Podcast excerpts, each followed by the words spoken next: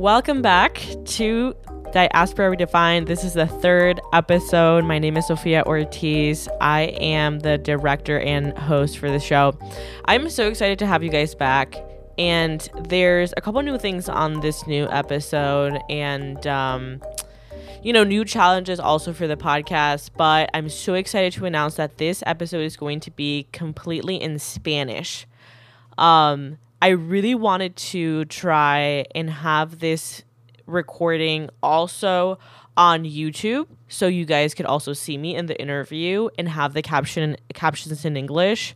But that has been like insanely difficult because I don't know, maybe technology is still not advanced enough to recognize um my Spanish. I don't know Caribbean Spanish. It's been insane doing that translation for so for the time being that's not going to be available. We're going to work on it but uh, for now, you're going to have this episode in Spanish. Um, so I apologize to uh, the audience that only speaks English. I really do hope to be able to have this on YouTube with captions in English so you can enjoy this show as much as I did. But that being said, for me, it's been very important with this first a couple episodes to really be able to set the tone for the show set the tone for the podcast. What is the type of content that you all will be receiving on your end? And for me, it's important to be able to launch this episode in Spanish because, as you all may know, Spanish is my first language.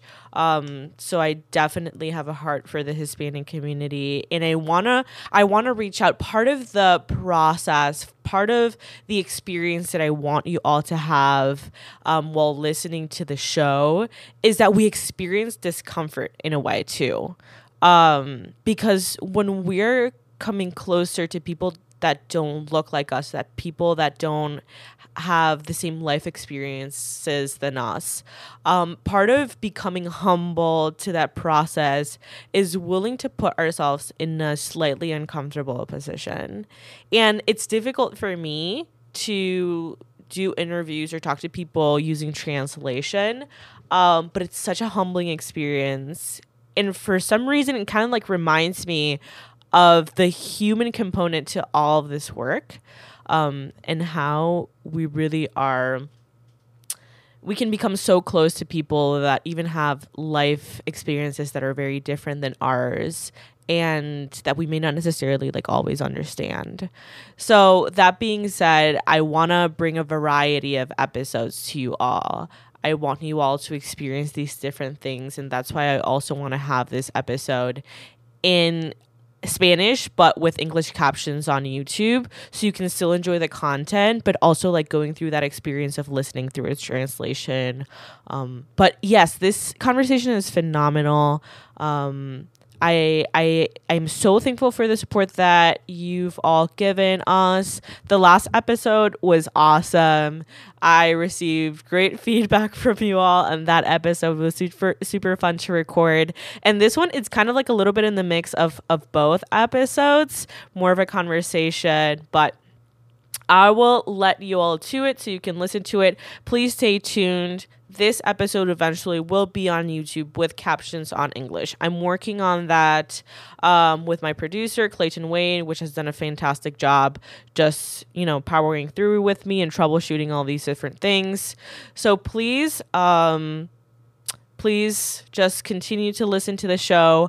I will also ask for feedback on the length of the episodes. Some people have given me some feedback on, like, okay, it's super long or whatever please let me know how you feel about it. I'm gonna ask some t- uh, i'm gonna ask you guys also on a poll on instagram but please you know email me or text me or you know just let me know what you think about that because um i really want to preserve like the experience and that i that i want you all to feel through the show but at the same time i want you guys to enjoy it and have the episodes be accessible to you too. So please uh, give me your feedback on that. But, anyways, without further ado, I'm so excited. Let's get into it. I'm going to be switching over to Spanish now. Thank you so much. Gracias a todos los que están conectados. Estoy súper co contenta de compartir este espacio con ustedes.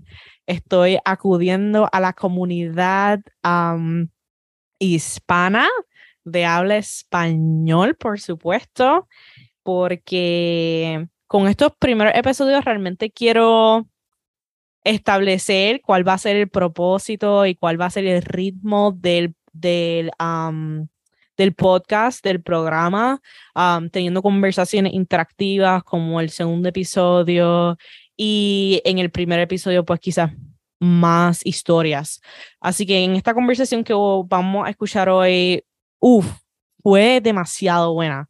Fue demasiado buena con un amigo que realmente lo estimo mucho y lo admiro tanto por el trabajo que está haciendo. Así que por favor compartan con sus amistades y, y su familia. Así que sin más preámbulo, vamos, vamos a brincar a esta conversación. Espero que lo disfruten. Ahora sí. Ahora te escucho. Pero era, era yo, no eras tú. Oye, qué vuelta. ¿Cómo estamos? Oye, todo bien, súper contento, muy súper contento de estar aquí en tu espacio, en tu, área, en tu ambiente, en tu proyecto. Gracias, gracias por, por conectarte conmigo. ¿Cómo está la cosa? Hace tiempo que no hablamos. Oye, todo bien, todo bien, gracias a Dios, tú sabes, aquí trabajando súper bien.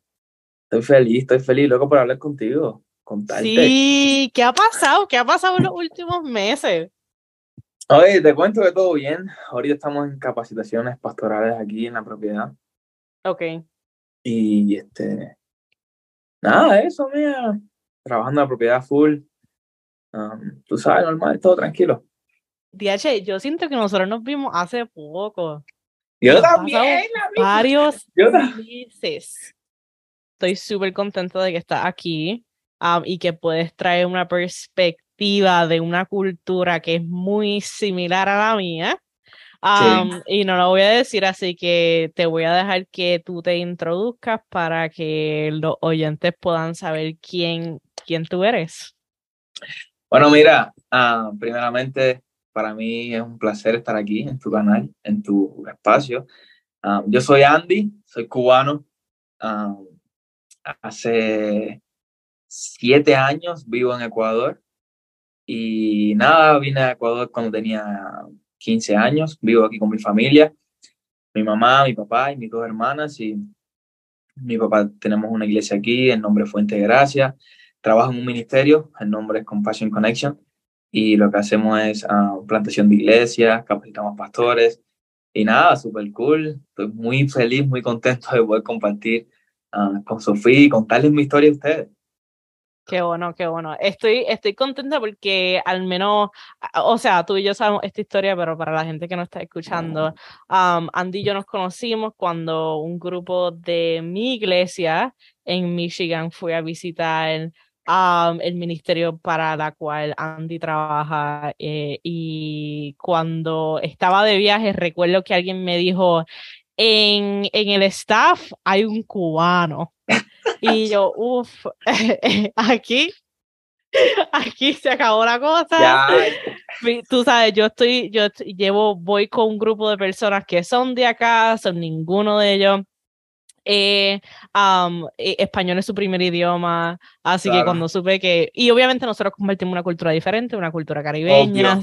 Obvio. estaba súper emocionada. Entonces, cuando te conocí, dije, hola, ¿cómo estamos? Y tu diablo, ya, tú no eres aquí, tú no eres de este grupo, tú no perteneces a ella. Exactamente, exactamente. Fue súper chévere porque yo recuerdo que a mí también me dijeron, oye, en el grupo hay una de Puerto Rico. Y yo dije, ¿qué? Pues, y eso para mí, créeme que para mí, um, tener a alguien de otra cultura, pero que es parecida a la, mía, es como que me, me, emociona, ¿sabes lo que te digo? porque sí, dije, Hacho, Puerto Rico, yo me olvidé de todo, de todo el resto del grupo yo dije, tengo que hablar con una puertorriqueña. y tú sabes que algo interesante que como que lo menciona es que tú estando en Ecuador, estás en una cultura diferente a la tuya, aunque es similar, y de eso quiero que hablemos un poco. Y yo también, pues, estoy en un lugar que es muy diferente a, pues, a mi cultura. Y yo creo que eso fue como una de las cosas que realmente nos unió instantáneamente cuando nos conocimos. Fue como que, wow, aquí hay una persona que es casi la misma cultura que la mía, que tenemos el mismo acento prácticamente, que nuestra bandera es la misma, eh, los colores son inversos. y yo creo que como que estando, es como que encontrarnos y decir, wow, espérate, hay otra persona que está viviendo muchas cosas igual que yo y que tenemos muchas cosas en común, fue algo que instantáneamente nos conectó. Sí, sí, la verdad que sí, la verdad que sí como dicen Cuba, eh, Cuba y Puerto Rico, las dos alas de un mismo pájaro. Ya, ya, esa es la frase. ¿Para qué decirte? Ya, yo encontré mi ala cuando tú viniste aquí. definitivamente, definitivamente. Ok, pues entrando en el tema, eh, eh, Andy, cuéntame ¿qué, te, ¿qué te llevó a Ecuador? Cuéntame desde hace cuánto tiempo vive en, en Ecuador. Hacho, mira. yo, bueno, como le decía, soy cubano, nací en Cuba. Bueno, para los que no sepan, Cuba es un país un poco complicado, de, de, en todo el sentido de la palabra. Complicado, en todo el sentido de la palabra. En la manera de vivir, en la manera de tu, tu día a día, en todo. Entonces yo, yo vivía en Cuba con mi familia. Este, mi papá tenía un trabajo, muy buen trabajo tenía en Cuba. Pero ¿qué pasa? Que nosotros empezamos a, ir a la iglesia, empezamos a conocer a Cristo. Y en Cuba um, es un país que el 90 o el 80% de las cosas que tú haces para vivir o para comer son ilegales. Literal. El 90% de las cosas que tú haces en Cuba son ilegales. Literal. Entonces, cuando uno empieza a conocer a Cristo, se da cuenta que um, está haciendo cosas ilegales.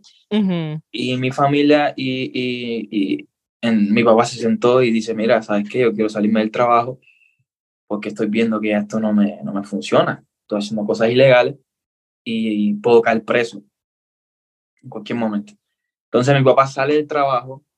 Nosotros teníamos ah, un buen estatus social en, Cuba. Teníamos un buen estatus social. Teníamos una finca en Cuba. En Cuba se dice finca, aquí en Cuba se dice hacienda. Sí, nosotros decimos finquita, una finquita. Ya, una finquita, una tierrita, una tierrita. el terrenito. Ah, el terrenito, el terrenito. Teníamos un terrenito, un terrenito, nosotros nos dedicamos a criar chanchos en Cuba. Yo creo que esa es la principal. Chancho no, nosotros decimos puerquito. Sí, nosotros le decimos un lechón. Ya, puerquito, lechoncito. Entonces nosotros nos, nos dedicamos full time a eso, a dedicar chancho, y de ahí empezamos a generar ingresos. Pero también para poder conseguir la comida de los animales era ilegal. Todo en Cuba para, prácticamente para tú poder sobrevivir es ilegal.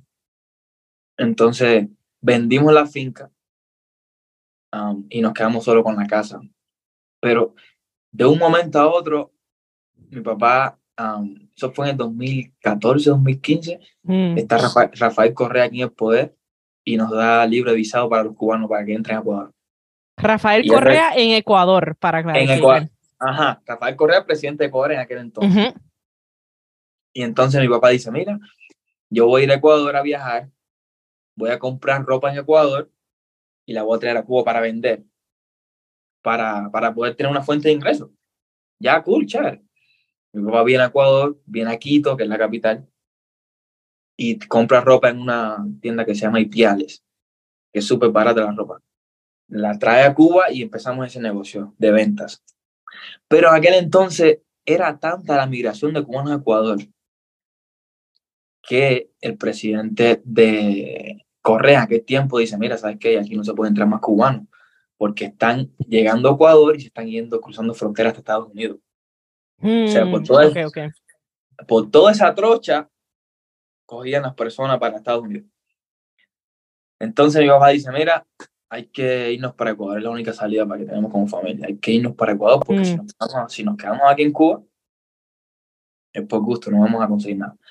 Mi papá, tu papá era el único que tenía visa. Ok. Visa no, era libre. Tú podías sacar un pasaje y, ok. y te iba. Entonces mi papá viene con mi mamá a hacer una última compra de ropa para poder reunir el dinero para comprar los pasajes de nosotros. Y cuando mi papá viene a, a Ecuador, hace escala en otra ciudad que se llama Guayaquil y conoce a un, a un señor que se llama Rafael Olvera. Y ese señor en el aeropuerto lo conoce, le dice que es cristiano y que quiere invitarlo a que venga a una iglesia. Hmm. Bueno, mi pa- "Mm, escucha esto, que esto se pone bueno ahora. Este- ese señor lo invita a la iglesia, mi papá viene a la iglesia y el pastor le dice, mira, vente con toda tu familia y aquí te vamos a tener bien, tú vas a trabajar con nosotros, tus hijos van a tener estudios. Es una locura. El hombre no, literalmente ese pastor no, nos, di- nos dijo, vénganse que aquí lo van a tener todo. Mi, pa- mi papá confió, era, era pastor. Mi papá regresa y nos dice, mira, hay que irnos. Yo me voy a ir primero y después ustedes vienen atrás. Yo me voy primero, voy organizando todo allá y ustedes vendan todo. Que nos vamos. Wow. Bueno, mi papá, se, mi papá está aquí en Ecuador, empieza a trabajar en esa iglesia con ese pastor y nosotros en Cuba empezamos a vender todo. Sofía, todo. Cama, pomo de agua, foco, todo. ¿En cuánto, en qué periodo de tiempo fue esto? ¿Cuán rápido sucedió esta, este cambio? Que tú dijiste como que, ok, voy a dejarlo todo aquí, me voy a ir para Ecuador. Mira, yo te soy sincero. El cubano vive con una venda en los ojos hasta que no sale del país. Y entonces yo en realidad no quería irme de Cuba porque yo no conocía otra cosa que no fuera Cuba. Yo me crié sin internet, sin YouTube, sin Instagram, sin Facebook, sin nada. Yo no, yo no conocía otra cosa que no fuera Cuba. Y, y quiero que explique un poquito en cuestión de, de historia, qué tipo de sistema social tiene Cuba y por qué estas condiciones, qué esto significó para ti, para que la gente entienda en contexto. Bueno, mira, Cuba es un país socialista, comunista. Eso fue en 1959 que Fidel Ujú. Castro entró, entró al poder. Anteriormente estaban los gringos, pero Fidel Castro dio un golpe de Estado y entró al poder. Y de ahí él instauró un gobierno socialista. Esto quiere decir que todo lo que hay en Cuba pertenece al Estado. Ujú. Todo. Yo, yo, los cubanos pertenecen al Estado. No, en So, Cuba no hay un concepto de propiedad privada, es todo propiedad de, del Estado. del Estado. Es todo propiedad del Estado. Nosotros, bueno, yo me fui a los 18, pero ya a mí me estaban buscando para llevarme el servicio militar obligatorio. Mm. A mí iban a mi casa todos los días. Andy, eh, te toca irte al servicio militar tal día. Yo decía, wow. Y, y el servicio militar obligatorio es súper peligroso porque ahí, ahí, imagínate tú darle una pistola a un niño de 18 años. Ahí han habido muertes, hay personas que no soportan la presión de estar dos años encerrados en un lugar porque supuestamente los gringos nos van a atacar. Entonces, en esa mentalidad es que el cubano se desarrolla, ¿me entiendes? En ese régimen comunista que no te permite ver más allá de lo que tú tienes en tu país. Nosotros teníamos, a nosotros en Cuba nos daban la comida, era controlada, nos daban un pan diario, Mm.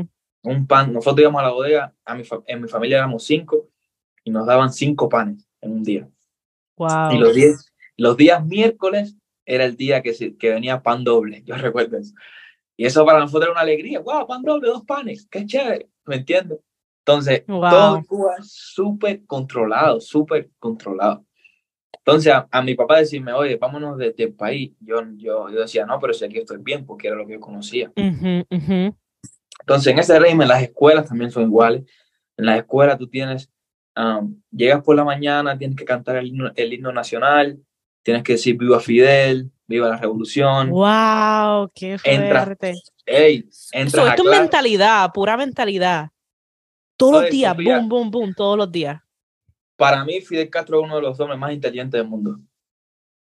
Porque el hombre creó un, creó un sistema que, que, que tu, tu, tu cerebro no puede pensar más allá de lo que él quiere que tú pienses. Wow. Literal, es que desde niños a nosotros nos educan en ese régimen. O sea, imagínate tú, desde que tú tienes un año que entras a, en Cuba se le llama primaria, que entras a primaria, tener que todas las mañanas decir viva Fidel Castro, viva la revolución cubana, hasta los 25 años. Wow, eso es como un proceso de, de adoctrinamiento que tu mente es formada en una misma dirección. So, yo me imagino que tú pensar fuera de esa mentalidad eh, cuando tú eres ya un adulto o tener que como que romper con un montón de estereotipos, eso a mí me crearía como una crisis existencial. Todo tu, tu, tu sistema de creencias derrumbado. Claro, claro, para mí fue un choque súper fuerte. Para mí me chocó full. Porque como te decía, era lo que yo conocía. Cuando llegué aquí a Ecuador fue una locura. Una locura, una locura. Imagínate, es como yo le digo a los amigos, lo mismo que tú saques a una persona que vivió toda su vida en la selva y la traigas a la ciudad. Se vuelve loco. Porque se vuelve loco, porque es lo que él conoció. Y eso mismo me pasó a mí. Eso mismo me pasó a mí, desde, desde la escuela hasta, hasta los 18 años que, que salí del país. Mi, mi mente estaba, um, qué sé yo. Estaba, o sea, tú pensabas tú pensabas la información que te daban, tú creías la información que te daban, no había forma de que tú pudieras pensar otra cosa. Yo, en Cuba, yo creo que en Cuba se con un miedo porque el gobierno siempre nos ha hecho pensar que nos van a atacar. Mm. Y, y, y, y, yo recuerdo que nosotros en la escuela teníamos un día que se llamaba el Día del Explorador. Y ese día del explorador nos preparaban por si los gringos nos atacaban. ¡Wow! Entonces, tú vives con esa mentalidad y cuando tú ves un gringo frente a ti, tú lo que quieres es tú decirle, pero este tipo es más malo que el diablo. Porque te criaron con que los gringos son malos. Y tú no tienes acceso a internet, a nada que para tener otro tipo de información, otro punto de vista, el mundo, el contacto al mundo exterior. No, en aquel tiempo que yo estaba en Cuba no había internet de ningún tipo. Y había un internet que se usaba en las universidades se llamaba intranet. Que si tú ponías un ejemplo, ¿quién es Fidel Castro? No te salía nada. ¡Wow! Y no solo que no te locura. No, no, espérate. Y no solo que no te salía nada, sino que sabían tu ubicación y al otro día venía la policía. Wow. So, tú no tenías forma de tú obtener información de otros lugares para tú poder generar tus propios pensamientos no. y conclusiones acerca de lo que estaba pasando alrededor tuyo. No, nunca, nunca, nunca. Yo, eh, nosotros incluso, los libros que nos daban a nosotros en la escuela eran heredados de nuestros padres. O sea, eran los mismos libros. Tú terminabas un año escolar y tenías que entregar el mismo libro para el que seguía. O sea, la información que ellos te daban era la que ellos querían que tú entendieras y supieras. Punto. Ya, punto. Una locura. Entonces, ¿cómo tú, eh, eh, eh, antes de que tú, em, porque quiero que abunde en el proceso de tu poder, como que esa, ese choque cultural entre una cosa y otra, que cuando nos conocimos me contaste un poco, un poco de eso y uff, eso me impactó tanto y quiero que me digas más, pero ¿me puedes contar un poco sobre qué eran las cosas que uno tenía que hacer que tú tenías que hacer para poder obtener las cosas que tú necesitabas para vivir, o sea, alimento, cualquier otro bien que necesitabas para vivir que no se proveía en esas raciones diarias o la distribución ¿verdad? comunal de, de, los bienes públicos. Mira, te cuento, como te decía, la principal fuente de, alimento no la daba el gobierno, pero obvio que eso no alcanzaba para tú vivir y comer. Entonces, en Cuba hay un sistema que, por ejemplo, el bodeguero se le dice a la persona que, que trabaja para el Estado que te vende el arroz. Es como un supermarket, es como, ¿sí me entiendes? En esa se llamaba bodega. Ahí te venden el arroz, el aceite, todo lo necesario para que tú pases el mes. Pero es lo que te, eh, es lo que te da el Estado. Pero el bodeguero tiene un negocio que él roba un poco de ese arroz y te lo vende por, por otro lado. Uh, interesante. No sé si me entiendes. Entonces, él trabaja para el gobierno. Y eh, el gobierno le dice a él, mira, esto es lo que le toca a Andy y a su familia en un mes. 25 libras de arroz. ¿Ok? Entonces, él te da las 25 libras de arroz, pero te dice, si quieres más arroz, me avisa. Pero eso es ilegal. Pero ¿cómo esta persona obtiene más comida si está tan racionada? Esa persona obtiene más comida de la misma comida que te roba a ti. No sé si me hago entender, es un poco complicado, pero por ejemplo, si a mí me tocan 25 libras de arroz, él a cada familia le tumba una libra. Ah, so él tiene como que en, en, en provisión al lado y dice, si tú quieres un poco más, me dejas saber que la libra que yo le he cogido a todo el mundo es el producto que yo tengo para distribuir y para vender. Exactamente. Entonces, ese mismo patrón se aplica en todo. Por ejemplo, eh, la persona que trabaja en una carnicería, que mata vacas y mata eh, chanchos, esa persona, eh, cierto, cierta cantidad de carne es para el turismo y para el Estado y para otras cosas. Pero él de ahí coge un poco de esa carne y después te la puede vender a ti. So es como que un sistema socialista, pero al paralelo hay un sistema capitalista corriendo. Ah, exacto, hay un, hay un sistema capitalista atrás. Por ejemplo, mi papá trabajaba en, un, en una planta que, que hacía productos lácteos, leche, yogur, helado, todo eso. Entonces mi papá era el que hacía yogur para el turismo en Cuba. Él fabricaba yogur. Y entonces de ese yogur que él eh, destinaba para el turismo, él extraía un poco, unas, ¿qué será? Unas 20 bolsas de yogur y se las vendía a las personas en la calle. Y era la manera de buscarse un dinero, pero también de que las personas en la calle puedan probar el yogur o puedan adquirir una, bolsa de yogur. Entonces, ese sistema se aplica en todo. Es una locura. Ese sistema se aplica para comprar combustible. En Cuba, nadie compra combustible en, en, las estaciones de combustible. Nadie, solo los turistas. Porque, por ejemplo, si, eh, el que maneja una rastra, un camión, que transporta comida de una provincia a otra, el gobierno le da una tarjeta ilimitada de diésel y él de esa tarjeta le vende al que tiene un carro particular. ¿Sí me entiende? ¿Qué? Locura. Pero esto es un sistema que, que la gente misma ha creado para poder sobrevivir. ¿Cómo el Estado no se da cuenta? Mira, yo creo que el Estado sí se da cuenta, pero eso lo compensa con el sueldo que él te paga a ti.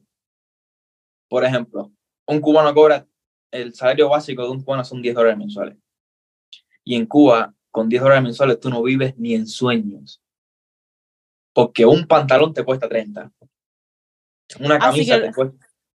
Estamos hablando de lo que él te quita, lo compensa por lo que pierde en ese sistema, como te digo capitalista underground como Black Market.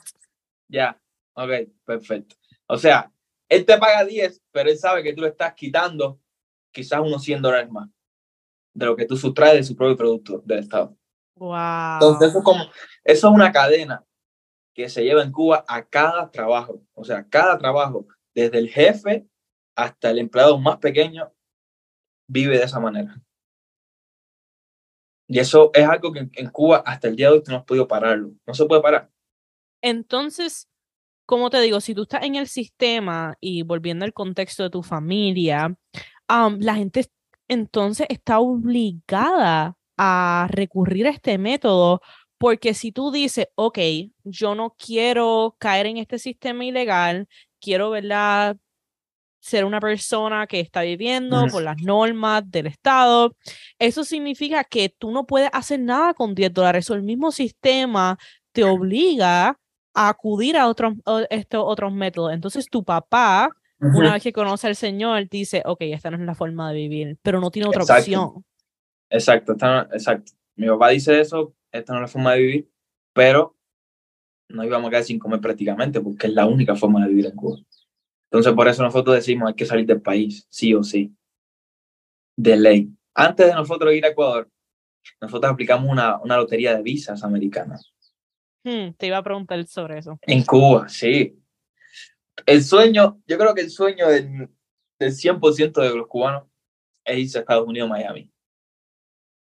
Yo creo que Miami es la capital de los cubanos en, en Sí, y Orlando de los boricuas. Ya, Orlando de los boricuas y toda esa tontería. Entonces nosotros aplicamos a una lotería de visas que se hace, yo creo que no sé cada qué cierto tiempo, pero son creo que 2.500 visas que le dan a los cubanos todos los años y nosotros aplicamos. Y eso fue cuando yo tenía 10 años. Y cuando tenía como 14, 15 años, pap, nos llega el, en Cuba se dice bombo, pap, te llegó el bombo. Y, oye, mira, familia Capote, presentes en la Embajada de los Estados Unidos para hacer una entrevista. Nosotros dijimos, bueno, estamos al lado ya. Chévere, bacán. Fuimos a la entrevista, yo recuerdo, en La Habana, que solamente para un cubano viajar de, de, su provincia a La Habana es un billete. Nosotros hicimos mm, de verdad. algo, o sea, tuvimos que hacer la misma ilegalidad, reunir dinero, pam, pam, para poder hacer eso. Llegamos a la embajada, nos, nos encerraron en un cuarto, con un frío terrible, que había en ese cuartito ahí, y nos entrevistaron. Bueno, mira, ellos te ponen, ellos te ponen, a, cuando estás adentro, te ponen un video de Estados Unidos, eh, cómo va a ser tu vida en Estados wow. Unidos. No, una, un trabajo mental de madre. Un video, mira, este es Estados Unidos, te vamos a dar Social Security, tú vas a tener residencia en tal tiempo, trabajo. Nosotros dijimos, wow, qué bueno, bueno, vaya para Miami, cool. Entramos, la entrevista solo se hicieron a mi papá, yo recuerdo. Y le dicen, mira, después de una hora estar ahí adentro, le dan un sobre a María, mi papá. Y le dicen, mira, este sobre, ábrelo cuando estés fuera. Ya, nosotros felices, bueno, y abre. Ay, que nos dicen sobre. Hoy usted no cumple con los requisitos para ir a Estados Unidos. No, no. Ya, eso fue duro. Fue súper duro porque... Y fue inmediato, una decisión inmediata. Fue inmediato, fue inmediato. De ahí tú podías volver a, a, a hacer una reclamación nosotros lo hicimos, pero nunca, nunca, nunca nos volvieron a llamar. Otra vez. Así que años después, si eso pasó cuando tú tenías cerca de 10 años, estamos hablando uh -huh. de 7, 8 años luego. Ajá. Tú tienes 18 años, entonces se surge la oportunidad para irte a Ecuador. Ajá, 7, 8 años después, ya te di como te contaba, mi papá conoce a ese pastor, mi papá viene primero a Ecuador, y después nosotros empezamos a vender todo. Prácticamente dejamos la casa vacía y nos fuimos a vivir para casa de, de, de mi abuela. Solo nos quedamos con la casa. Y a los tres meses de mi papá estar aquí en Ecuador, mi papá me dice, bueno, ya, vénganse. Nosotros no nos queríamos ir de Cuba, mira, que no nos queremos ir de aquí porque esto es lo único que nosotros conocemos, que vamos a hacer en otro país. Y tú sabes, Cubano tiene la mentalidad puesta en Estados Unidos, en un país de Latinoamérica. Uh -huh, uh -huh. Oye, que no, que aquí hay un pastor que es súper chévere. Entonces, toda mi familia viaja aquí a Ecuador. Para mí, mi, cuando yo, yo te cuento que yo salí de Cuba, yo hice escala en Perú. Llegando yo a Perú, yo dije, esto es otro mundo. Yo me volví wow. loco, dije, yo, eh, yo me volví loco en el aeropuerto, tantas cosas, tantos caramelos, Coca-Cola. Oye, una locura, Sofía. Yo, yo digo que el aeropuerto de Cuba es un terminal de tren Mm. comparado con otros aeropuertos y otras cosas, porque ya es como que yo sentía que me quitaron la venda. ¡Paf! Me quitaron la venda y yo vi, yo dije, pero este, Cuba no es el centro del mundo. Wow. Llegué, a, llegué, llegué a Perú, llegué a Ecuador. Cuando llegué a Ecuador, yo recuerdo que nos recibieron uno, unos, uno, una, una familia y nos llevó a un mercado que hay en Guayaquil, que venden frutas, venden todo, camarones, carne, todo. Y yo recuerdo, yo no sabía. Yo dije, esto aquí es como Cuba, te dan un poquito por libreta y un pan por persona. Oye, yo puedo comer, y, y la chica me dice, tú puedes comer todo lo que tú quieras aquí. Como si quieres comprar el mercado entero y llevártelo para tu casa. Yo dije, ¿cómo? O sea, fue un choque, fue un choque emocional terrible. Uh -huh. Porque en Cuba, eh, yo nunca en Cuba probé camarones. Langosta, nunca probé en Cuba langosta. La carne de res la probaba, pero ilegal. O sea, que la comía con miedo. Cosas que, que, que en Cuba son prohibidas, aquí en este país me, la, me dicen, lo que tú quieras, puedes comer lo que te da la gana. Wow, en ese proceso, tú ¿cómo, cómo tú te comenzaste a sentir hacia Cuba, hacia tu país? Yo te soy sincero. los primeros días que yo llegué a Ecuador me sentí bien. No quería literalmente, yo le decía a mi familia, porque casi siempre eh, la esperanza de un inmigrante es siempre volver a su país, aunque de visita, obvio, de visita. Yo quiero regresar a mi país, yo siempre hablaba con mi familia, oye, este país es súper increíble, yo voy a estar con ustedes en agosto otra vez, voy a llevarle cosas, frutas y de todo. Ay, perdón. Perdón, perdón, se me... Nada, nada Ok, voy a llevarle frutas, voy a llevarle de todo. Eso primero, yo creo que nosotros teníamos, compramos un pasaje de ida y vuelta, porque era la manera de salir de Cuba, no podía solo comprar un pasaje de ida. Entonces, ah, los primeros días, yo creo que los, los primeros 15 días, yo me sentí súper bien. Wow, poder lo máximo. Hasta, me sentí bien hasta que el pastor realmente reveló quién era. Mm. El pastor que decidió ayudar a tu papá inicialmente. Sí. ¿Qué pasó con, con él? Ese pastor era chileno. Él tenía una iglesia que se llamaba Adelfos. No voy a decir su nombre para no crear malos entendidos. Pero ese pastor se llamaba, uh, lleva a decir su nombre. Bueno, ese pastor era chileno. Casi digo tu nombre. Ese pastor era chileno. La iglesia era muy grande, demasiado grande. Y entonces él nos trajo con, la, con el propósito de que mi papá sea pastor ahí de jóvenes. Pero cuando nosotros llegamos, el pastor nos empezó a usar como mano de obra. Mm. En el sentido de que limpiar la iglesia. O sea, nosotros éramos los encargados de toda la iglesia, solo la familia, nosotros solos limpiar el piso, limpiar los baños, ah, hacer cosas y ni siquiera nos, nos daban un sueldo, un salario.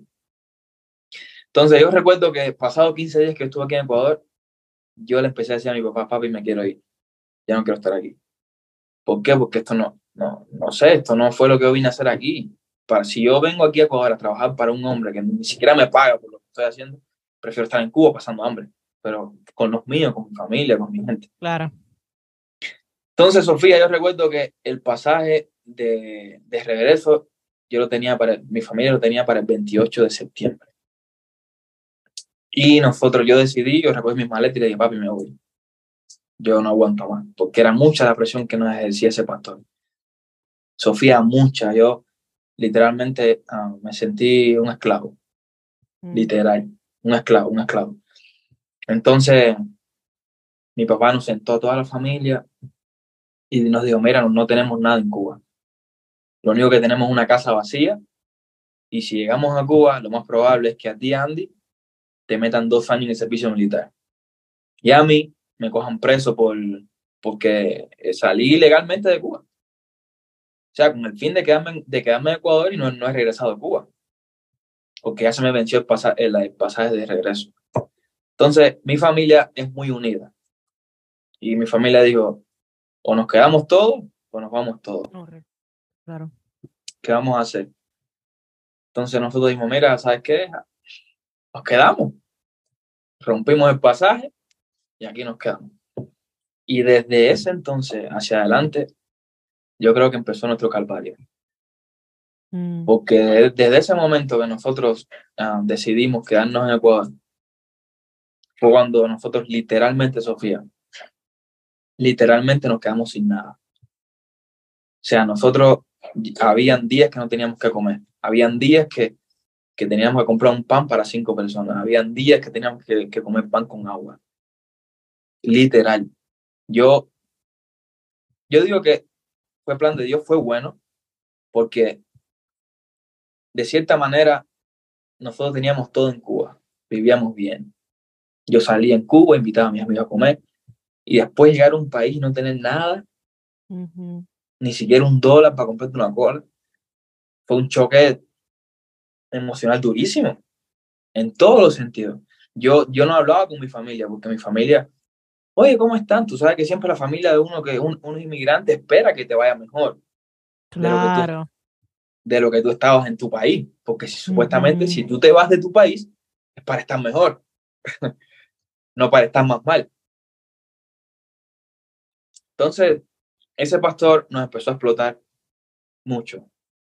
Yo recuerdo que mi papá cobraba 400 dólares mensuales, le pagaba al pastor y, y el arriendo te costaba 300. O sea, quiere decir que teníamos 100 dólares para todo un mes para cinco personas. Porque no podíamos trabajar porque estábamos ilegales en un país. Y si la policía nos coge, nos puede deportar para Cuba. Entonces nosotros dependíamos de ese pastor. Pero llegó un punto en que um, el pastor, um, nos cambiamos de esa iglesia, o sea, el pastor se muda de local y nos vamos a otro local en Mundesa. Y en ese local se descubre que el pastor estaba robando dinero de la iglesia.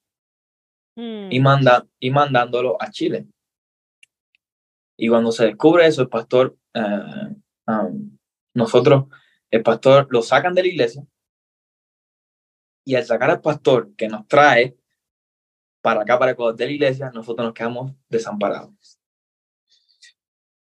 Literal, nuestros papeles dependían de ese pastor porque eran, era nuestro representante legal aquí en, Ecuador. Todo dependía de ese pastor. Mm. Entonces él se va para Chile y nos regresamos. Y la iglesia se divide. Entonces nosotros nos vamos a vivir a la calle prácticamente. Ya uno tenía que ver cómo, cómo, cómo podía sobrevivir y hacer cualquier cosa para comer. Yo creo que un momento súper duro porque nosotros hicimos cosas que nunca pensamos que, iba, que íbamos a hacer. Literal. Gracias a Dios, Dios siempre tuvo una familia que siempre nos ayudó. Y esa familia nos consiguió un arriendito. Yo recuerdo que era una casita, un departamento, tenía un baño y dos cuartos pero era, Sofía, súper pequeño. O sea, no tenía cocina, era una cosita así. Imagínate que costaba 200 dólares mensuales. para cinco personas. Para cinco personas. Nosotros le, llamamos esto un palomar. un palomar. Un palomar, esto es una locura. Nosotros nos fuimos a vivir para ahí y mi mamá era la, la única que trabajaba en aquel tiempo. Ella trabajaba en un restaurante que también la explotaban. Tú sabes que la vida del inmigrante es súper dura porque hay personas que, que nos explotan porque sabemos que ellos saben que nosotros tenemos la necesidad de trabajar, sea como sea, pagándome lo que sea. Entonces, mi mamá se va a trabajar ahí, nosotros nos da miedo salir a la calle a vender agua o cualquier cosa porque somos ilegales, estamos ilegales. La policía nos puede deportar. Entonces mi mamá empieza a trabajar ahí, ella, ella cobraba 350 dólares mensuales. 200 dólares de arriendo, nos quedaban 150 para toda la familia, para pasar. Nosotros empezamos a hacer de todo, pero esa familia um, siempre nos ayudó. Esa familia tenía días que se llegaba, llegaba a la casa de nosotros y ellas han comido y nosotros no habíamos comido nada, Sofía, solo agua. Mm. Un hambre terrible. Um, Oye, sí, hemos comido, vamos, lo voy a invitar a comer. Nos invitaba a comer. Y eso era casi todos los días que esa familia iba allí y nos regalaba comida, porque nos veían flacos, de todo, imagínate. Entonces, después de, de, de todo ese proceso, um, mi, mi, papá conoce al pastor Steve, que es el, el que fundó Compassion Connection. Entonces, él conoce al pastor Steve y mi papá empieza a aplicar para, para el ministerio de Acts 49, para plantar una iglesia.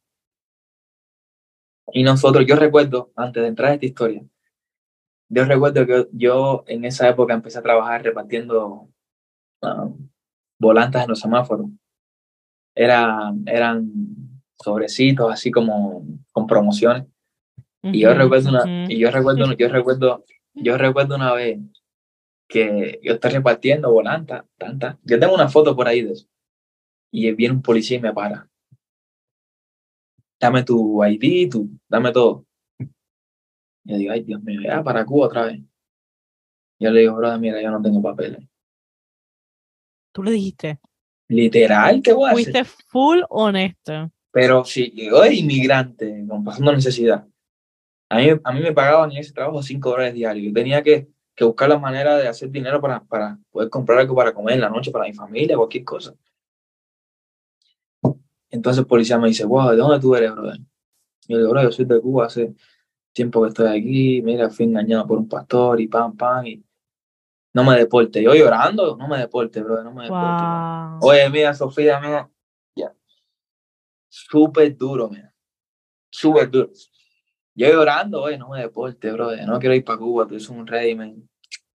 Policía me dice, mira, vete, pero no te quiero ver más aquí, porque si te veo, si te vuelvo a ver aquí, si te voy a coger preso. Yo me fui llorando para mi casa. Y cuando llego a mi casa, le digo a mi familia, casi me deportan hoy. Ahí empezamos a llorar todo. Y cuando le digo al chico que me había contratado, mira, no puedo seguir trabajando, pero págame lo que hice hoy. Me dice, no, yo no te voy a pagar nada. ¿Qué? Yo dije, no me hagas eso, bro, mira que tengo necesidad, no me, págame lo que hice hoy, aunque sea dos, tres dólares, necesito comer. Nada, no, no, no, no te voy a pagar nada. No me pago nada. Entonces, ¿qué te digo, Sofía? Fue súper duro y súper traumante esa época. ¿Y, tú con cuántos años? 19, 20, 21 años. Yo tenía, yo tenía 19 años. Hace un año nada más que estaba en Ecuador cuando había pasado eso, 19 años. Yo era un niño, como quiera que sea en Cuba, siendo régimen y todo, no estaba acostumbrado a eso. Exacto. En Cuba, en Cuba, bueno o malo, tenía un pan diario bueno o malo, tenía escuela gratis. ¿Me entiendes? Entonces, ese cambio de, de, hacer todo eso y tener que, hey, necesito dinero para comer, fue súper duro, súper traumante. Yo en, Ecuador por primera vez vi gente consumiendo droga, gente consumiendo al lado mío, mm. al lado mío. Yo, yo una vez recuerdo que iba en un bus y veo un chamaquito, yo digo, ¿esto qué cosa es? Y cuando le pregunto, oye, ¿qué tú estás haciendo? Yo le pregunto inocente, oye, ¿qué tú estás haciendo? Y el pana me dice, ¿quieres un poco? Yo le digo, pero explícame para saber qué cosa es eso. Y atrás mío hay una, hay una señora que me dice, oye, eso es droga. Y digo, espérate un momento. ¿Y esto qué cosa es? Entonces, mira, fue súper traumante. ¿Y durante ese periodo tú no pensabas como que quiero volver o... Claro, fui. claro, obvio, claro. Yo, yo decía, tengo que buscar la forma de irme de aquí. Mm. Pero siempre, las decisiones en aquel tiempo siempre las tomamos en familia, porque lo que hacía uno podía afectar al otro. Claro. Entonces nosotros siempre buscábamos la, la manera de salir de, de Ecuador en aquel tiempo, siempre. Pero si no salía, si no salíamos todos, no salía nadie. No era que uno se iba a ir primero y otro se iba a quedar. Teníamos, o salíamos todos, o no salía nadie. Yo recuerdo que yo tengo un tío en Estados Unidos que me decía, él nos decía a la familia, vénganse para acá, cojan por la frontera, lleguen hasta México, crucen la frontera, vénganse, pero creo que eso fue parte de Dios también, porque yo creo que Dios tenía un plan con nosotros aquí en este país, porque nosotros, mira que lo intentamos, no intentamos literalmente irnos a Estados Unidos, pero sí buscar vías de escape. Pero nunca, nunca se nos dio una vía de escape realmente clara, que tú puedas decir, ok, esto es seguro, vamos. Nunca en ese proceso, nunca se nos dio una, vía, una vía de escape. Y yo creo que en sí, todo ese proceso que yo pasé en ese tiempo y mi familia pasó fue súper bueno para nosotros. Fue súper bueno. Nosotros, como te contaba, en Cuba lo teníamos todo. Llegar aquí no tener nada y solamente nosotros habíamos noches que orábamos con tremenda hambre y teníamos que irnos a dormir así con hambre, Y esperar que el otro día Dios provea. Nosotros orábamos literalmente, Señor, manda una familia que venga con un pollo, pollo frito, cualquier cosa, manda una familia que venga para acá porque no tenemos. Y nuestra familia en Cuba, diciéndonos, ¿cómo, cómo ustedes están? ¿Cómo les va? Y nosotros, todo bien, estamos bien. Porque si tú le dices, estamos mal, se, se preocupan. Claro. Entonces, entonces todo ese estrés, mm. mira, fue duro. Nosotros nos, nos, enfermamos y todo. Mi mamá, mi papá se enfermó. Fue súper duro. Y tú sabes que la, Tira, tira. Quiero hacerte una pregunta que quizás esto sea como que un poco... no voy a decir desviándonos del tema, pero me parece tan interesante. Mucha gente que cuando pasa estas cosas y son impactados por una persona que, que es cristiana en una iglesia, eh, tienen mucho dolor y por eso se alejan de la fe, pero en tu caso y en tu familia no fue de esa forma. ¿Cómo tú, cómo este proceso incrementó tu fe, si en alguna forma? ¿Y cómo tú preservaste esa relación con el Señor a pesar de que alguien que representaba a Cristo te falló a ti, a, ti, a, tu familia? Mira, te voy a ser sincero. Yo me hice cristiano aquí en Ecuador, aquí en Ecuador después de ese proceso. Y creo que mi familia, todo, yo creo que toda mi familia se acercó un poco más a Dios después de ese proceso. Porque yo creo que no es menos cierto que cuando más necesidad uno tiene es cuando más uno busca de Dios. Y eso es bíblico. La Biblia dice que es más difícil un rico entrar al reino de los cielos que a, un, a un camello por el hueco una aguja. Porque hay veces cuando tú lo tienes todo, no tienes necesidad de nada. Y eso nos pasaba en Cuba. Mi papá tenía un buen trabajo, hacía sus cosas ilegales, pero vivíamos bien. Teníamos cosas que la mayoría de la gente no tenía. Mm. Al llegar aquí, o sea, éramos cristianos en Cuba, cristianos, de domingo, íbamos a la iglesia, orábamos, pero no teníamos una, yo diría, una verdadera relación con Dios. Algo que tú tengas que dependerte, ok, yo dependo de Dios, ¿me entiendes? Yo creo que no la teníamos. Al llegar aquí a Ecuador, todo eso cambia. Porque tú dices, ok, ¿de quién dependo ahora? En Cuba dependía de mi papá que trabajaba en un buen trabajo. Y aquí, ¿de quién dependo? Entonces yo creo que yo creo que ese proceso, cada vez que nosotros nos sentamos a hablar con familia, nosotros decimos, fue bueno. Porque Dios nos acercó mucho más a Él. Nosotros empezamos a hacer oraciones sinceras, nosotros empezamos a leer la Biblia sinceramente. Después de que, de que ese pastor nos hizo eso, obviamente uno dijo, pero si, esto es, si estos son los cristianos, yo me quedo con los impíos. Que por lo menos tú sabes que son impíos, sabes que vas a esperar de ellos. Exactamente.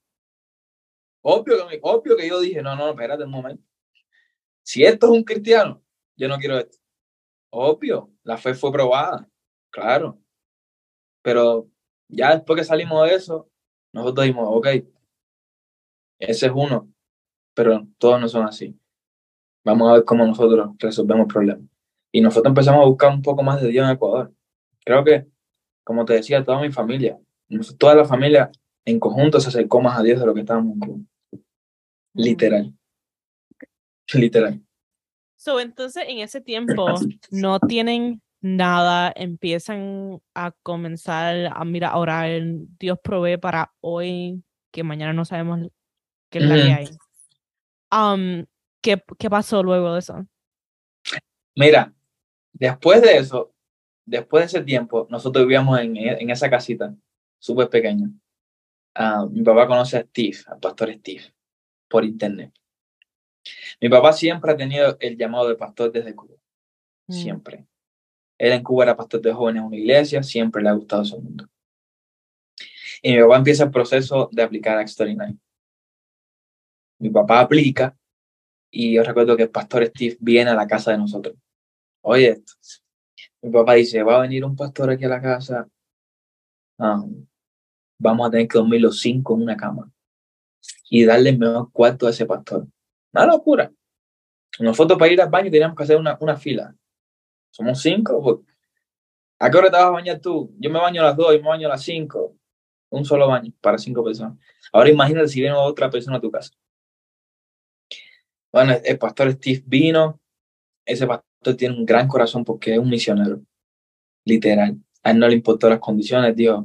Nosotros le ponemos un ventiladorcito mm. para que para que hospitalidad pura hospitalidad para que él mejor para que él durmiera bien las mejores atenciones para él y yo mm. recuerdo que bueno lo que teníamos en la casa de comida lo mejor era para él nosotros comíamos huevitos oye ustedes comieron ya sí sí ya comimos pastor como usted mentira teníamos hambre también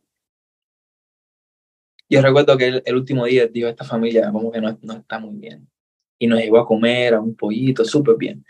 El pastor acepta a mi papá en el ministerio y mi papá empieza a hacer estudios bíblicos en la terraza. Con esa familia que, que, siempre nos llevaba comida. Y, de ahí, y de ahí empezamos a... Fue increíble, fue increíble porque ese estudio bíblico empezó a crecer de una manera increíble. ¡Pam! Las personas venían y cuando las personas empezó a conocernos y empezó a conocer nuestra situación, se empezaron a preocupar por nosotros. Como Andy, ¿dónde puedo conseguir un trabajo? Yo recuerdo que una, una persona que iba al estudio bíblico me consiguió un trabajo de, de, de mecánico de caja de cambio de carro. Al principio me pagaba 5 dólares diarios, no era mucho, pero era bueno para aquel entonces para poder vivir. Mi hermana empezó a trabajar en un restaurante también. Trabajos explotadores, pero nos ayudaron en aquel tiempo. Y mi papá seguía con los estudios bíblicos. Empezó a crecer, a crecer el estudio bíblico súper grande y mi papá decide, yo creo que es momento de fundar la iglesia. Mi papá habla con el pastor Steve, mira, hay que fundar la iglesia. Y ese hermano que, que me dio trabajo a mí, él tenía una casa que tenía un taller al lado. Y ese hermano es súper increíble. Nosotros hasta el sol de hoy lo queremos como no tienes idea. Y él dijo, pastor, funde la iglesia aquí en el taller mío. Vamos a ver cómo hacemos. Funde la iglesia aquí. Yo recuerdo que un 15 de octubre, no se me olvida nunca, creo que el 2017, hmm. por ahí, sí, 2017, fundamos Fuente de Gracia. En ese tallercito. Pequeñito al lado de... Pequeñito. Eh, eh, ¿Tú me entiendes? Wow. Pequeñito. Y todos los domingos la iglesia era desarmable. Todos los domingos teníamos que recogerla porque era un taller también. O sea, no, no, no, era una cosa estable. Los sábados teníamos que ir a armarla y los domingos después del culto recoge todo. Desarmar. Ajá. Me encanta, iglesia desarmable. No, y cuando alguien iba a buscar consejería, se encontraba con un taller. Eh, pero ¿qué esto es un taller? No, o sea que esto parecía el templo del pueblo de Israel. Lo movían lo montaban, lo desmontaban, lo movían, ya estábamos. De ciudad en ciudad. Pero así empezamos con Fuente de Gracia. Cuando empezamos con la iglesia, todavía fue un proceso súper duro porque nosotros no teníamos papel, estábamos ilegal totalmente. Entonces, mm, con la iglesia empezamos a... Siempre Dios iba añadiendo personas a la iglesia hasta el punto de que no cabíamos en ese lugar. Mm. Pero las personas que iban nos empezaron a ayudar mucho, mucho. Yo, yo, ese hermano me dio un buen trabajo con él de mecánico, yo empecé a cobrar bien, empecé a mandarle dinero a mi familia para Cuba. Después de, yo creo que después de, después de dos años fue que, yo, fue que mi familia mandó el primer dólar a Cuba. Hmm. Después de dos años. Entonces, ya como que Dios empezó a suplir un poco. Pam, poco a poco la iglesia empezó a crecer full y hasta que vino la pandemia. En pandemia nos estancamos, crack, porque la, ah. iglesia, la iglesia no podía funcionar. Entonces en pandemia, ya en pandemia vivíamos en otro departamento, un poquito más grande. Tenía el departamento, tenía cuatro cuartos, cocina, tenía cuatro baños. Era una, ya era muy, mucho mejor de donde vivíamos, créeme ya cada cual tenía su cuarto, mi mamá, mi, mamá y mi papá tenían su cuarto, era mucho mejor. Entonces, en pandemia, creo que Dios también fue súper bueno porque nunca nos quedamos sin comer. Incluso empezamos a ayudar a otras personas porque un ministerio que se llama CHF empezó a apoyar a, a, la iglesia, mandaba fondos de alimentos, fundos de alimentos. Entonces, de esa funda de alimentos comíamos nosotros también y también le damos a las personas necesitadas de la iglesia. Entonces, en pandemia, pasa la pandemia, la iglesia vuelve a reunirse y no, no, ya eran como 150 personas en un espacio muy pequeñito. ¿Qué? Es una locura. Los cultos eran una locura. Entonces, nosotros, mi papá dice que hay que irse de aquí. Y empezamos a buscar un local ya, una cosa grande. Entonces, Dios hizo las cosas súper increíbles porque encontramos un local, el que tenemos ahora, que es súper grande. para, creo que es para unas 500, 700 personas. Wow. Súper grande. la iglesia no paga casi nada de arriendo para la capacidad que tiene es muy grande. Entonces, creo que después de la pandemia, nosotros empezamos a ver cómo Dios empezó a, como que a soltarnos un poco. Ya mm. empezamos a, como que no, no solamente el hecho de adquirir cosas materiales, sino que nuestra paz mental ya empezó a, a verse, mm. porque anteriormente no teníamos paz mental. Entonces, yo creo que la iglesia fue muy importante para nuestras vidas porque um, nos dio, aparte de un enfoque como familia, de decir, a ah, esto fue lo que Dios nos trajo aquí. ¿Sabes lo que te digo? Ok, esto es lo que, todo lo que tú pasaste en este año pasado fue para esto. Un propósito. Fue un propósito. Entonces fue súper bueno. Fue súper bueno y fue, yo creo que fue muy rápido. Desde, desde, los, desde los estudios bíblicos en una terraza a un taller, a tener un templo con todo, con luces, con audio, con una locura, Dios fue increíble. y hoy en día... de varios años. Una cuestión de varios años, pero es lo que decimos mi familia, si no hubiésemos pasado por lo que pasamos, créeme que no hubiésemos, capaz, no hubiésemos sido capaces de, de, de, de enfrentar esto que, que, estamos enfrentando hoy. Y lo mismo que le pasó al pueblo de Israel en el desierto. Lo sacó de Egipto, pero pasaron su desierto. Sí, literalmente. Ey, déjame sacar Incluso el mismo pueblo, déjame, quiero volver y, y, quiero volver a donde era esclavo. ¿A Egipto? Porque ahí quería.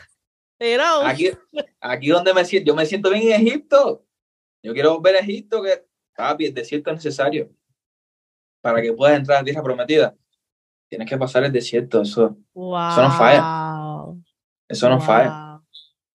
Eso no falla. Así que, entonces, todo eso ha pasado. ¿Dónde tú estás en tu vida ahora mismo? ¿Qué, qué está pasando en tu presente? Bueno, mira, gracias a Dios, después de, de que, de, que, de adquirimos el nuevo local, que fueron tres meses de construcción porque tuvimos que remodelarlo, yo estaba en Guayaquil con mi familia.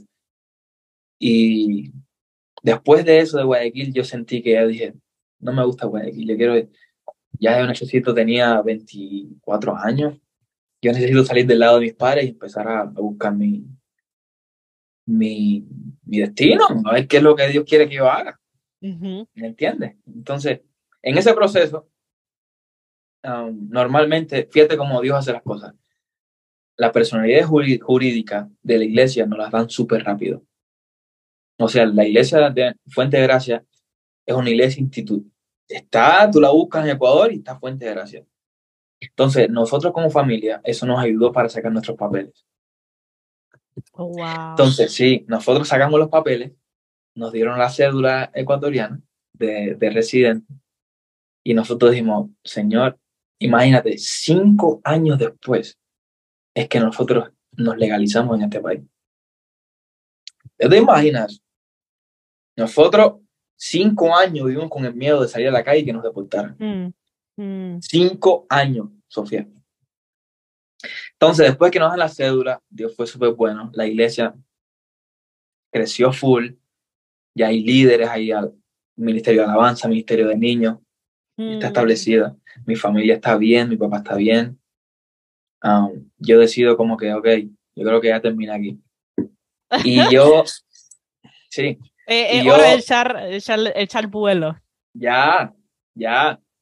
Entonces, yo vengo a Quito. Hay un amigo mío en la iglesia que tiene un departamento en Quito. Él no lo usa y me dice, ándate a Quito para que conozcas Quito y te quedes un tiempo allá. Yo, chévere, me quiero ir a Quito. Me fui a Quito y cuando llegué a Quito dije, esta ciudad me encanta, yo me quedo aquí. Yo le dije a mi papi, yo no regreso a Guayaquil, yo me quiero quedar aquí voy a empezar a buscar trabajo, a empezar a, ver qué puedo hacer para vivir aquí. Y um, Lucho, yo siempre conocí a Lucho, él fue una pieza muy importante también en mi vida. Lucho me dice, mira, Lucho, ese, hombre tiene un corazón increíble, tiene un corazón increíble. Entonces Lucho me dice, mira, están haciendo un programa de internos aquí en Compassion Connection. Ven para acá es por tres meses y vives aquí con nosotros por tres meses. Yo digo, wow, cool, chévere. A mí siempre me gustó la propiedad, me gusta todo esto aquí. Me voy para allá en el programa C interno y paso tres meses aquí. Después de tres meses viviendo aquí, los jefes me dicen, mira, te queremos aquí con nosotros. Tú eres súper chévere. Tú sabes que nosotros los, los, inmigrantes sabemos hacer de todo. Es una realidad. A mí tú me pones a viajar a la luna y yo te, yo te manejo un cohete espacial. ¡Pap! Nosotros, la, las dificultades, mira, las dificultades no, no, nos han hecho saber hacer de todo, Sofía. Claro, de todo. Entonces yo aquí hacía de todo, manejaba carros, de todo. Y yo recuerdo que me dijo, mira, quédate. Quédate por cinco meses más y en cinco meses, si te, te quieres quedar con nosotros, te puedes quedar con nosotros y ser parte del equipo. Entonces ahorita estoy en ese proceso, ya creo que se cumplió unos cinco meses. Y el próximo mes, si Dios quiere, hay una reunión para ver si me quedo como parte del equipo. Estoy súper contento, a mí me encanta trabajar aquí. Y ya me siento súper bien. ¿Qué te puedo decir? Así que cinco años después de que te vas a Cuba, ahora tienes un trabajo estable, estás diciendo si haces algo permanente a largo plazo.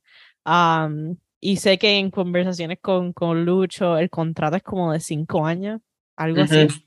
Así que tú, el próximo paso es decidir si entonces, si te comprometes a esta posición por los próximos cinco años. Sí, la verdad, la verdad que sí. Oh, a mí me encanta estar aquí. Y créeme que lo que hacemos, lo que hacemos aquí es súper importante para, para Ecuador. Capacitar pastores. Eh, mira, la, la, semana pasada hicimos un, un, un retiro de mujeres. Fue súper bueno. Entonces, ¿qué te puedo decir? Me encanta. Yo siempre, yo creo que desde, desde, desde que salimos de Cuba, mi papá siempre nos dijo, nosotros somos una familia levita. Y cuando Dios llama a un pastor, no solo llama al pastor, llama a la familia completa. A la familia. Eso es bíblico. No, no, que es solo mi papá. No, no es solo tu papá. Es completa, la familia completa. Y Dios nos me dio la familia completa aquí. Y yo dije, ok, yo mi futuro es servir en un ministerio cristiano. Porque estoy en un país que no es mío, no tengo estudio, no tengo nada. Este es mi futuro. Y Dios abrió esta puerta y esto es de Dios, es de Dios, porque la verdad que, que no contaba con esto, no contaba con esto, la verdad. Entonces, ¿qué te puedo decir? Súper feliz, súper contento aquí. Estoy súper impresionada y creo que, o sea, obviamente me pudiste dar mucho más detalles de lo que hablamos la primera vez que, que, que compartimos. ¿Cómo tú crees que toda esta experiencia desde el momento en que tú estás en Cuba, que tu papá te dice, no, vamos para otro, para otro país, todos esos cinco o siete años hasta ahora, ¿cómo tú crees que ese proceso de tú relocalizarte en un lugar nuevo y explorar nuevas cosas y pasar necesidad y pasar por ese desierto te ha cambiado como persona? Wow, yo creo que me ha cambiado mucho, Sofía.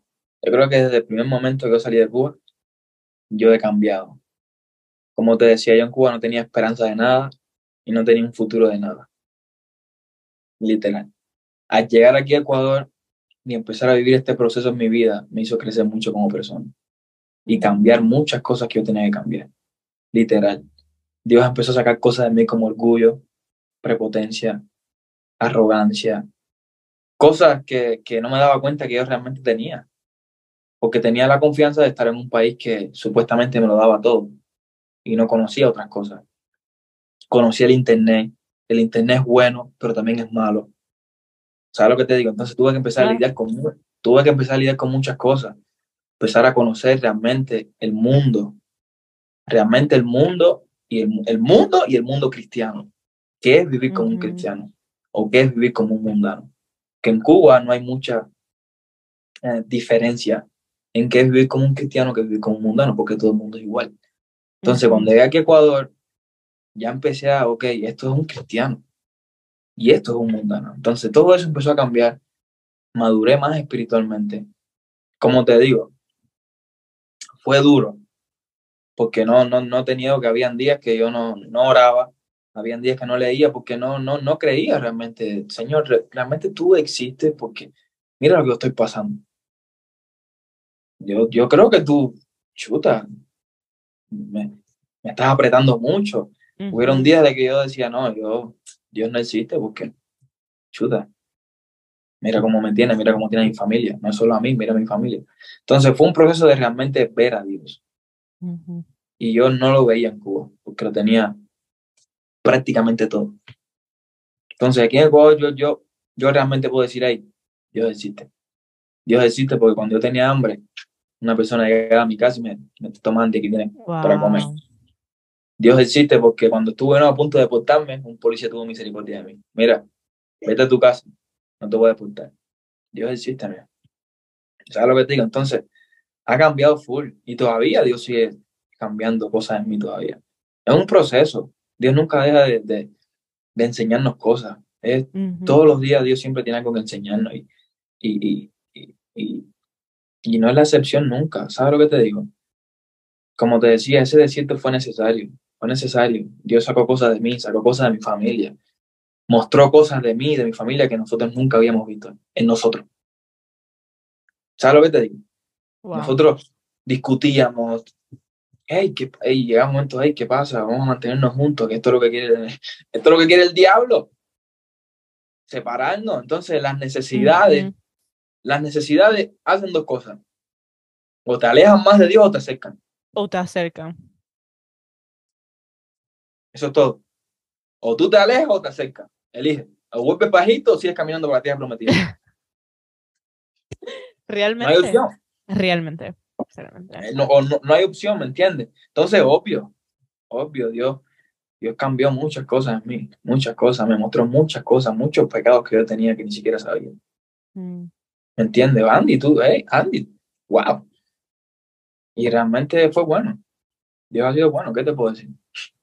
Ahí, eh, como, como sabemos, ahí hay un versículo en el Nuevo Testamento, no recuerdo que dice, no sé si es romano o algo así, que dice que, el- que en la aflicción, pues el Señor también abre, eh, nos, nos permite pasar por esas tribulaciones para que crezcamos en fe, para que nuestra fe y nuestra Claro. eh, crezca ah, realmente. Y realmente siempre una pregunta, ¿cómo esto realmente sucede?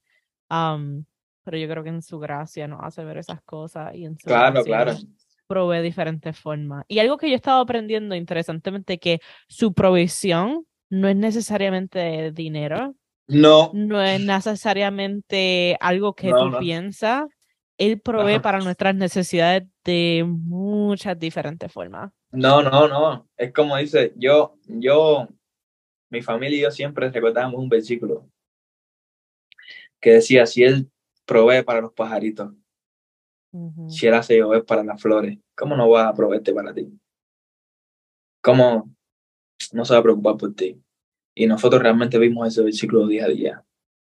¿Sabes lo que te digo? Así que yo creo que cada cristiano, de una forma u otra, debe pasar su desierto. Eso no falla. Jesucristo, antes de empezar su ministerio, pasó el desierto. 40 días. Fue tentado por el diablo. ¿Qué le ofreció el diablo? Mira, mira aquí Nueva York. Te voy a dar todo Nueva York, Ujú. a- aviones privados, de todo. Solo tienes que adorarme. Ahora, depende de nosotros si, ok, dame Nueva York o quédate con eso. ¿Entiendes? Entonces, claro, mira. de- y en ese proceso de desierto, claro que vinieron tentaciones como, Andy, vente a Estados Unidos, yo te compro un pasaje, pero dejo mi familia. O sea, me separo de mi familia. ¿Realmente esto es de Dios? Mira, y yo tentado, porque diablo, Estados Unidos, Miami, cubano, bien. No, me quedo con mi familia. Mm. Y cuando colgaba el teléfono, ver la realidad que no tengo que comer. Es duro, es durísimo. Wow, es durísimo. Es durísimo. Wow. Sí. Es Y llamando a tu familia, ¿eh? hablando con tu familia, y llevas todo bien y tú, y ah, está apretada la cosa. Está- Es duro, mira. Y no solo, creo que para mi papá también fue súper duro, porque él cargó con la responsabilidad de traer a su familia a un país.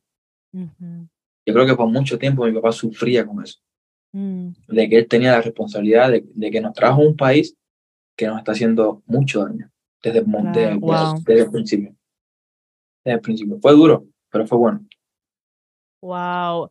¿Qué tú le dirías para eh, eh, hacerte una o dos preguntas más? ¿Qué tú le dirías a una persona que recién ha llegado a un país que no es el suyo y que está comenzando a pasar dificultades similares y algunas a experiencias que tú viviste? ¿Cómo tú aconsejarías a esa persona? Es cristiano. Supongamos que no. ¿Qué te puedo decir, Sofía? Mira, ah, a veces nosotros lo vamos, voy a hablarte primero para una persona cristiana. y después te voy a decir por una persona no cristiana. Pero yo creo que la persona cristiana debe vivir mucho conforme a la voluntad de Dios para su vida. No es menos cierto de que um, cuando uno emigra de un país porque tiene una necesidad de algo o porque quiere algo eso es normal.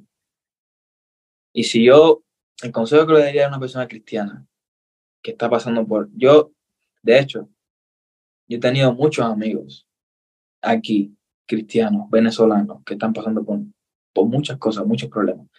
Yo le digo, mira, trata de ver a Dios en todo esto. Busca la manera de, ver a Dios en todo esto. Dice la Biblia que de muchas maneras Dios habla y el hombre no entiende. Dios tiene muchas maneras de hablarnos.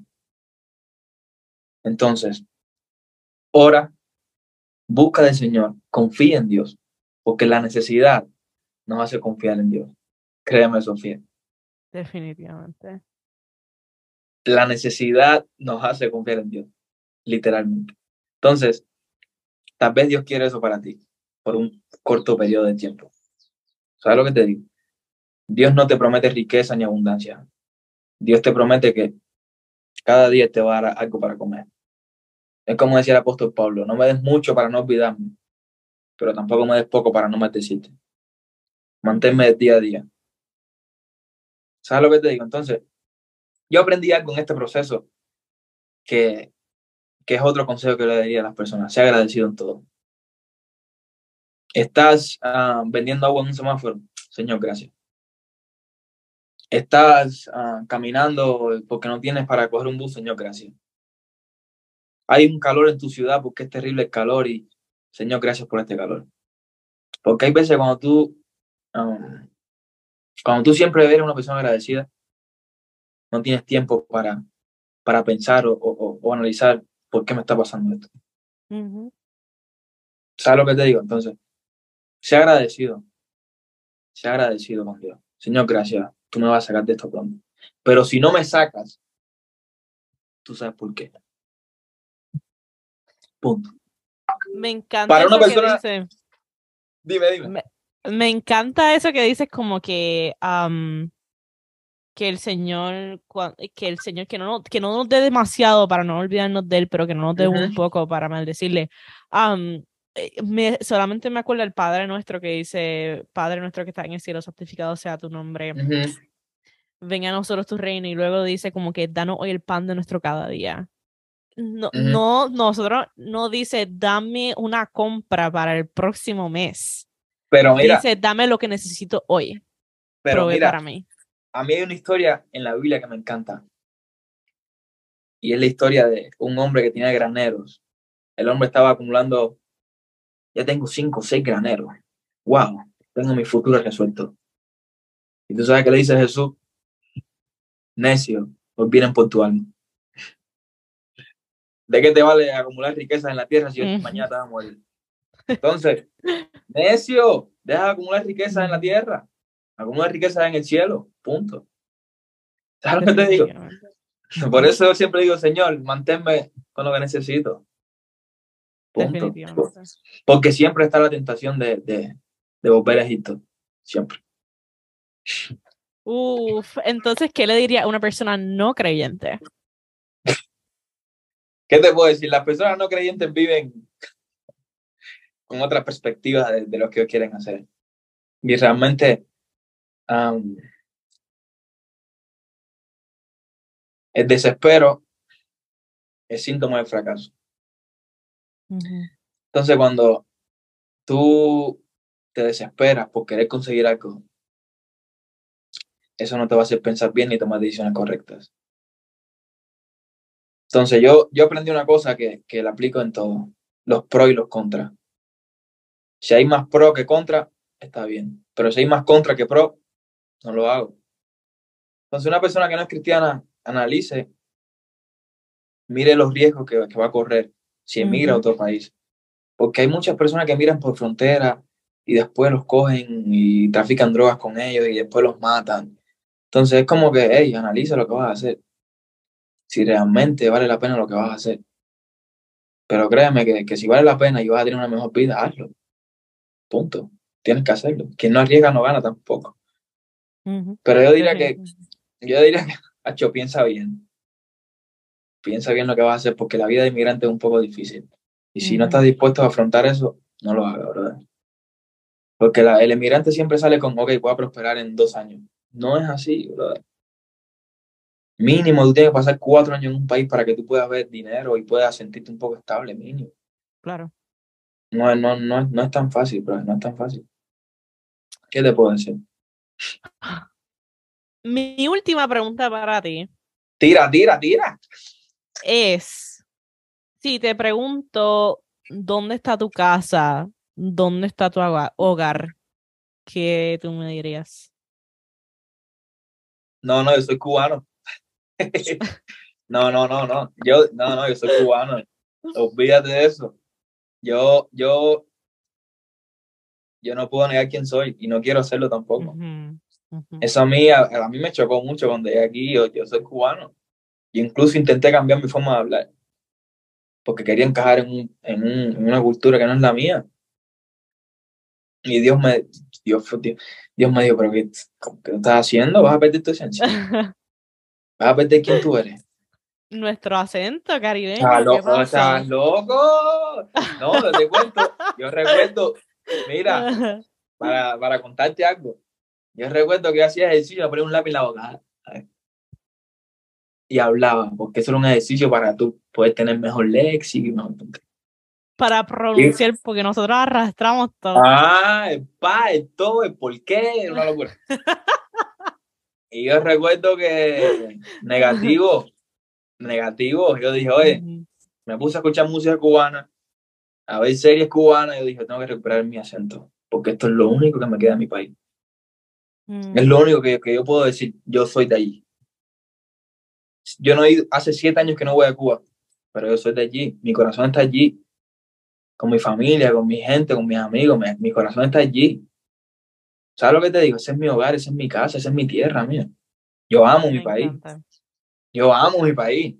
Yo, yo, yo, no vendo a Cuba ni cambio a Cuba por nada. Son mi país. Yo, yo represento a Cuba donde quiera que yo me pare. Donde quiera. Eso es por gusto. Yo soy de allí. Eso no va a cambiar nunca. mi Ecuador, sí, Ecuador es un país hermoso. Él me, él me acogió, me hizo ser quien soy hoy día, pero yo soy de allí. yo soy de allí.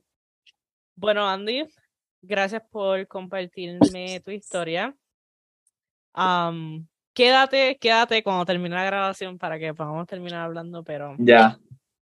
Te agradezco un montón que hayas compartido tu historia conmigo, que hayas compartido tu testimonio, el de tu familia y cómo tu proceso de vida te ha llevado a donde estás ahora mismo. Creo que tu historia realmente puede ser de mucho ánimo a otras personas que estén pasando por lo mismo, situaciones similares, y de la misma forma reflejar la buena obra que el Señor ha hecho contigo, con tu familia y que continúa haciendo.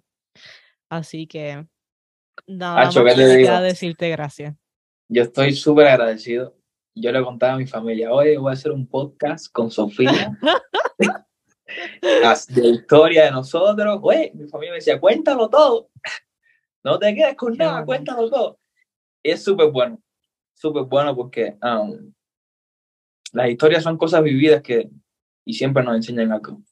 Cuando tú miras atrás, tú dices, ok, de dónde Dios me sacó y dónde estoy ahora, es para ser súper agradecido. Así que a mí me encanta, cada vez que tengo la oportunidad, yo siempre le cuento mi historia a alguien y lo anima. Lo anima porque es una historia real, no es un cuento, no es algo que yo estoy inventando. Es una, una, cosa real. Hey, yo lo viví, bro, y tengo fotos. Tú ves este Andy ahora, pero desde siete años atrás, nada que ver. ¿Sabes lo que te digo? Así que, ¿qué te digo? Dios es bueno. Dios es bueno. Definitivamente. Bueno, estamos en contacto. Porque quiero que me dé updates de tu vida en los próximos meses. Espero poder visitarlos prontamente. O tal vez te visito yo, nadie sabe. Sí, por favor, por favor. Pero nada, te lo agradezco y, y, espero que hablemos pronto. No te Oye, dale, dale, dale, te quiero. Bendiciones. Igual, igual, igual. Bueno, y ahí está la historia de Andy. Estoy tan, tan, tan agradecida por la oportunidad de tener su amistad, de poder escuchar de primera mano tantos detalles que son tan interesantes y realmente me impactaron tanto su fe, su historia, su caminar y me siento muy orgullosa de todo lo que ha pasado, de todas las historias que ha tenido y cómo podemos aprender tanto por medio de ella. Así que si estás disfrutando del contenido, por favor síguenos en todas las plataformas, um, en Facebook y en Instagram, en diaspora.redefined. Igual me puedes escribir un correo electrónico si tienes preguntas o quieres dar comentario. Me puedes escribir un correo electrónico a diaspora.redefined at gmail.com. Um, unas gracias especiales al productor del programa, Clayton Wade, que hizo la música, la música original de él, eh, editó el, podcast y hizo la ingeniería de sonido. Igual muy agradecida con mi amiga Ana Carrión, quien hizo los visuales de eh, la producción. Y bueno, yo soy Sofía Ortiz, soy la directora de Diaspora Redefined, de este programa, de este proyecto, y soy también su host. Así que estamos conectados pronto. Gracias por su apoyo.